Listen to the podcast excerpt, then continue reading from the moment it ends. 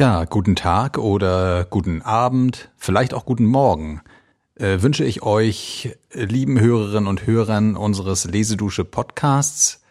Ihr hört mich heute leider allein, weil die Ulrike nicht da ist, aber äh, wir wollen euch natürlich trotzdem nicht eine Woche länger warten lassen auf die neue Episode. Ja, heute haben wir einen Text ausgewählt, den ihr sicher alle in der Schule gehabt habt. Also würde mich sehr wundern, wer es nicht hatte. Eine Ballade, um genauer zu sein. Und ähm, ja, hierzu haben wir einen kleinen Text erstmal wieder ausgewählt, den ich gleich vorlese. Und danach gibt es noch ein paar Entdeckungen, die ich dazu gemacht habe, die ich mit euch teilen möchte. Also, bis gleich.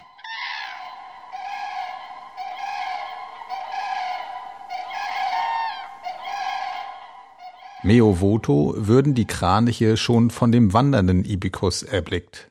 Sich als Reisenden verglich er mit den reisenden Vögeln, sich als Gast mit den Gästen, zöge daraus eine gute Vorbedeutung und rief alsdann unter den Händen der Mörder die schon bekannten Kraniche, seine Reisegefährten, als Zeugen an.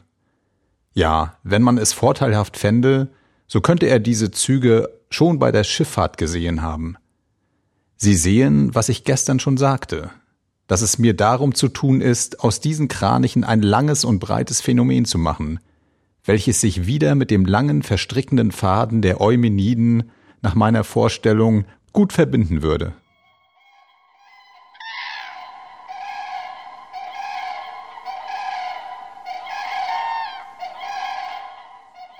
So, ihr Lieben, da bin ich wieder zurück und äh, kläre erstmal auf, was wir da eben gehört haben. Äh, diese Zeilen stammen aus äh, einem Brief Goethes an Schiller vom 23. August 1797 und ist also aus dem berühmten Balladenjahr. Da erinnert ihr euch sicherlich an die Schulzeit. Das war so der einer der Höhepunkte der deutschen Klassik, als ähm, die beiden sehr sehr intensiv zusammengearbeitet haben und im Grunde genommen alle bekannten Gedichte, Balladen, die wir dann auch im Unterricht hatten, sind dort entstanden. Und man sieht sehr schön, das finde ich interessant, wie intensiv das ist. Also es gibt mehrere Briefe darüber. Ich habe jetzt nur diese eine Stelle ausgewählt. Äh, also wie die beiden wirklich sehr intensiv, fast in einer Werkstatt äh, zusammen sprechen, darüber nachdenken und das immer nochmal versuchen neu zu formen, den Stoff, um das Beste rauszubekommen. Das, das finde ich sehr beeindruckend. Und ja, als ich das so las, dachte ich mir, du weißt eigentlich gar nichts über den Ibikos. Also in der Schulzeit habe ich das, glaube ich, nicht gehabt. Und äh, da dachte ich mir jetzt, wie sind die beiden eigentlich auf ihre Stoffe gekommen oder welche Informationen hatten sie? Und das wollte ich mal nachgucken. Und da äh, es das Internet ja damals noch nicht gab, habe ich mir überlegt, wie, wie sind die eigentlich zu ihren Informationen gekommen, also Goethe und Schiller. Und ja, da fiel mir ein, im Mitte des 18. Jahrhunderts war äh, das bekannteste Nachschlagewerk im deutschsprachigen Raum, das war das Zedlersche Universallexikon. Und da man, ja, da habe ich mir gedacht, schaust doch mal nach, was ist denn dort unter Ibikus zu finden? Ist da überhaupt etwas zu finden? Und wenn ja, was? Und das habe ich gemacht. Das, diese Ausgabe ist digitalisiert. Das könnt ihr also auch gerne selber im Netz mal nachschauen, wenn ihr Lust habt. Habe mich da äh, hineinbegeben in diesen riesigen Wissenstopf und habe tatsächlich dann in Band 14 auf äh, Seite 302 einen Artikel gefunden über Ibicus. Ja, und dieser Artikel startet mit den dürren Informationen zum Leben dieses Ibicus, wobei ich gestehen muss, dass ich das äh, selbst gar nicht genau wusste, ob das jetzt tatsächlich eine reale Person war oder ob das eine Kunstfigur war. Das musste ich selber erstmal nochmal nachschlagen und habe dann festgestellt, ja, es ist einer der griechischen Dichter, von denen wir nur ganz wenige Fragmente haben, aber er lebte offensichtlich Mitte des sechsten Jahrhunderts vor Christus und ähm, stammt aus dem heutigen Süditalien, aus Regium und ist dann im Verlauf seines Lebens irgendwann mal nach Samos gekommen, zu dem berüchtigten Tyrannen Polykrates und hat dort wohl so den Höhepunkt seines Schaffens erlebt. Man weiß eigentlich so gut wie gar nichts von ihm. Ähm, ja, und im Artikel steht außerdem tatsächlich auch schon etwas von dieser Legende. Da wird also in wenigen Zeilen zusammengefasst, dass offenbar er von Dieben ermordet worden sein soll und die Diebe sich dann auch selbst verraten haben, als sie die Vögel sahen, die ihnen schon bei der Tat begegnet waren. Das Kuriose an diesem Artikel ist nun, dass diese Vögel keine Kraniche sind, sondern es ist explizit aufgeführt, es seien Elstern gewesen. Und das gleich zweimal. Also da bin ich drüber gestolpert. Ganz witzig. Und am Ende wird dann nochmal aufgeführt, dieses geflügelte Wort, die Kraniche des Ibikus. Das ist das wohl, ja, dass es das schon in der Antike gab. Es gibt da so Quellenbelege noch dafür und dass es eben in der Antike verwendet wurde, eben für Übeltäter, die sich selbst verraten. So, und das war's dann auch schon. Also es ist wirklich auf einem A4-Blatt äh, ausgedruckt, ist das so ein, ein Viertel dieser Seite und ja, heute wissen wir ehrlicherweise, muss man sagen, auch nicht viel mehr. Und umso faszinierender finde ich, was dann, und jetzt sind wir wieder im Jahr 1797, was dann wirklich so eine äh, Köpfe wie, wie Schiller und Goethe, was die daraus machen. Aus so ein bisschen Rohmaterial, äh, wirklich mit dieser Fantasie, wie die da rangehen und wie die das Ganze äh, ja dramatisch ausgestalten, so dass es auch heute noch Spaß macht einfach, das zu lesen, auch sich anzuhören und äh, man bleibt einfach dran, obwohl es eben schon so alt ist. Und das spricht eben für die Größe dieser, dieser äh, Dichtkunst. Und ja, das war's auch schon. Also damit leite ich jetzt über zu der Ballade an sich, die wir für euch natürlich aufgenommen und aufbereitet haben und wünsche euch viel Freude. Und nächste Woche hören wir uns wieder, dann auch wieder mit Ulrike. Tschüss. Die Kraniche des Ibikus zum Kampf der Wagen und Gesänge, der auf Korinthus Landesenge der Griechen Stämme froh vereint, zog Ibikus, der Götterfreund. Ihm schenkte des Gesanges Gabe der Lieder süßen Mund Apoll. So wandert er an leichtem Stabe aus Regium des Gottes voll. Schon winkt auf hohem Bergesrücken Akrokorinth des Wanderers Blicken, und in Poseidons Fichtenhain tritt er mit frommem Schauder ein. Nichts regt sich um ihn her, nur Schwärme von Kranichen begleiten ihn, die fernhin nach des Südens Wärme in graulichtem Geschwader ziehen. Seid mir gegrüßt, befreunde Scharen, die mir zur See Begleiter waren, zum guten Zeichen nehme ich euch. Mein Los, es ist dem euren gleich. Von fernher kommen wir gezogen und flehen um ein wirtlich Dach. Sei uns der Gastliche gewogen, der von dem Fremdling wehrt die Schmach. Und munter fördert er die Schritte und sieht sich in des Waldes Mitte, da sperren auf gedrangem Steg zwei Mörder plötzlich seinen Weg. Zum Kampfe muss er sich bereiten, doch bald ermattet sinkt die Hand. Sie hat der Leier zarte Seiten, doch nie des Bogens Kraft gespannt. Er ruft die Menschen an, die Götter. Sein Flehen dringt zu keinem Retter. Wie weit er auch die Stimme schickt, nichts Lebendes wird hier erblickt. So muss ich hier, verlassen sterben, auf fremdem Boden unbeweint, durch böser Buben Hand verderben, wo auch kein Rächer mir erscheint. Und schwer getroffen sinkt er nieder, da rauscht der kraniche Gefieder.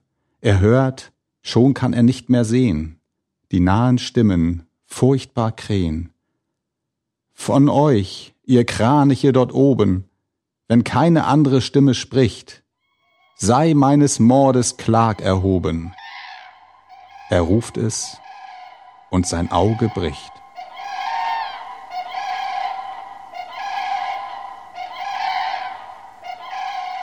Der nackte Leichnam wird gefunden, Und bald, obgleich entstellt von Wunden, erkennt der Gastfreund in Korinth die Züge, die ihm teuer sind.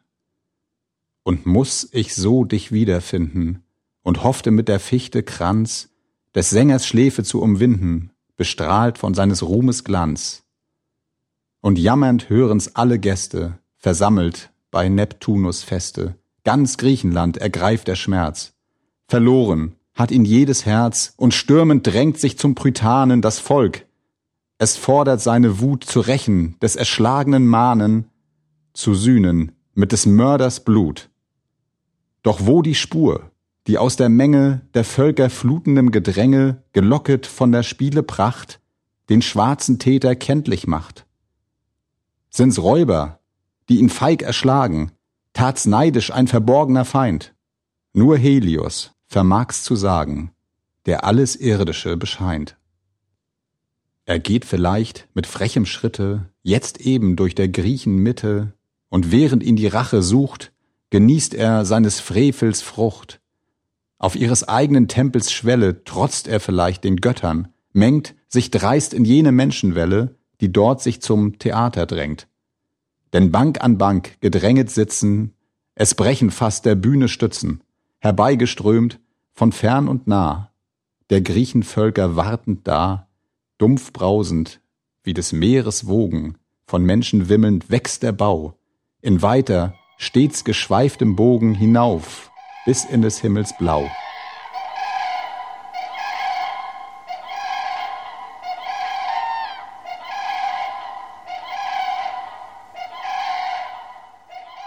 Wer zählt die Völker, nennt die Namen, die gastlich hier zusammenkamen, von Theseus Stadt, von Aulis Strand, von Phokis, vom Spartanerland, von Asiens entlegener Küste, von allen Inseln kamen sie und horchen von dem Schaugerüste des Chores grauser Melodie.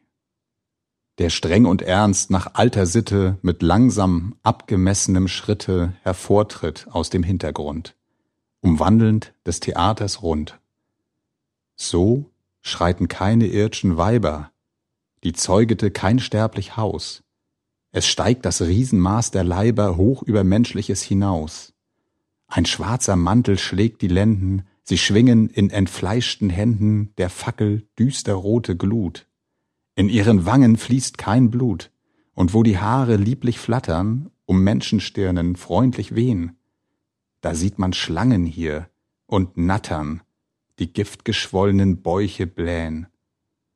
Und schauerlich gedreht im Kreise beginnen sie des Hymnus Weise, der durch das Herz zerreißend dringt, die Bande um den Sünder schlingt. Besinnungsraubend, herzbetörend schallt der Erinien Gesang. Er schallt, des Hörers Mark verzehrend und duldet nicht der Leier Klang. Wohl dem, der frei von Schuld und Fehle bewahrt die kindlich reine Seele, ihm dürfen wir nicht rächend nahen, er wandelt frei des Lebens Bahn, doch wehe, wehe, wer verstohlen des Mordes schwere Tat vollbracht, wir heften uns an seine Sohlen, das furchtbare Geschlecht der Nacht. Und glaubt er fliehen zu entspringen, geflügelt sind wir da, die Schlingen ihm werfend um den flücht'gen Fuß, dass er zu Boden fallen muss, so jagen wir ihn, ohn ermatten, Versöhnen kann uns keine Reu, ihn fort und fort bis zu den Schatten und geben ihn auch dort nicht frei.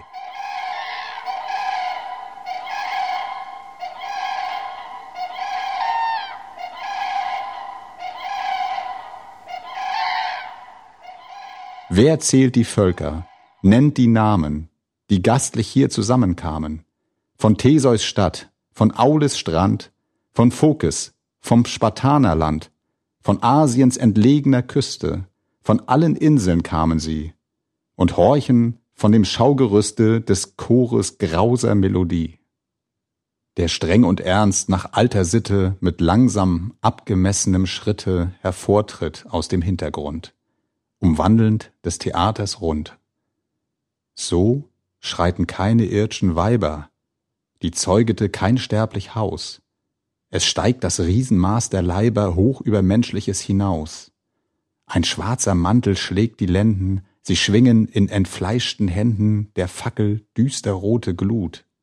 In ihren Wangen fließt kein Blut, und wo die Haare lieblich flattern, um Menschenstirnen freundlich wehen, da sieht man Schlangen hier und nattern, die giftgeschwollenen Bäuche blähen. Und schauerlich gedreht im Kreise beginnen sie des Hymnus weise, der durch das Herz zerreißend dringt, die Bande um den Sünder schlingt, Besinnungsraubend, herzbetörend schallt der Erinien Gesang. Er schallt des Hörers Mark verzehrend und duldet nicht der Leier Klang. Wohl dem, der frei von Schuld und Fehle bewahrt die kindlich reine Seele, ihm dürfen wir nicht rächend nahen, er wandelt frei des Lebens Bahn, doch wehe, wehe, wer verstohlen des Mordes schwere Tat vollbracht, wir heften uns an seine Sohlen, das furchtbare Geschlecht der Nacht. Und glaubt er fliehen zu entspringen, geflügelt sind wir da, die Schlingen ihm werfend um den flücht'gen Fuß. Dass er zu Boden fallen muss, so jagen wir ihn, ohn ermatten. Versöhnen kann uns keine Reu, ihn fort und fort bis zu den Schatten und geben ihn auch dort nicht frei. Des Theaters rund, mit langsam abgemessenem Schritte, verschwinden sie im Hintergrund. Und zwischen Trug und Wahrheit schwebet noch zweifelnd jede Brust und bebet und huldiget der furchtbaren Macht, die richtend im Verborgenen wacht, die unerforschlich, unergründet des Schicksals dunkeln Knäuel Pflicht, dem tiefen Herzen sich verkündet, doch fliehet vor dem Sonnenlicht. Da hört man auf den höchsten Stufen auf einmal eine Stimme rufen, Sieh da, sieh da, Timotheus, die Kraniche des Ibikus. Und finster plötzlich wird der Himmel, und über dem Theater hin sieht man in schwärzlichtem Gewimmel ein Kranich her vorüberziehen. Des Ibikus, der teure Name rührt jede Brust mit neuem Grame, und wie im Meere Well auf Well so läuft's von Mund zu Munde schnell, des Ibikus, den wir beweinen, den eine Mörderhand erschlug, was ist's mit dem, was kann er meinen, was ist's mit diesem Kranichzug? Und lauter immer wird die Frage, und ahnen fliegt's mit Blitzesschlage durch alle Herzen. Gebet acht, das ist der Eumeniden Macht, der fromme Dichter wird gerochen, der Mörder bietet selbst sich dar, ergreift ihn, der das Wort gesprochen, und ihn, an den's gerichtet war. Doch dem war kaum das Wort entfahren, möcht er's im Busen gern bewahren, umsonst. Der schreckenbleiche Mund macht schnell die Schuldbewussten kund. Man reißt und schleppt sie vor den Richter. Die Szene wird zum Tribunal, und es gestehen die Bösewichter, getroffen von der Rache Strahl. Lesedusche. Entdecke die wohltuende Wirkung des Lauschens.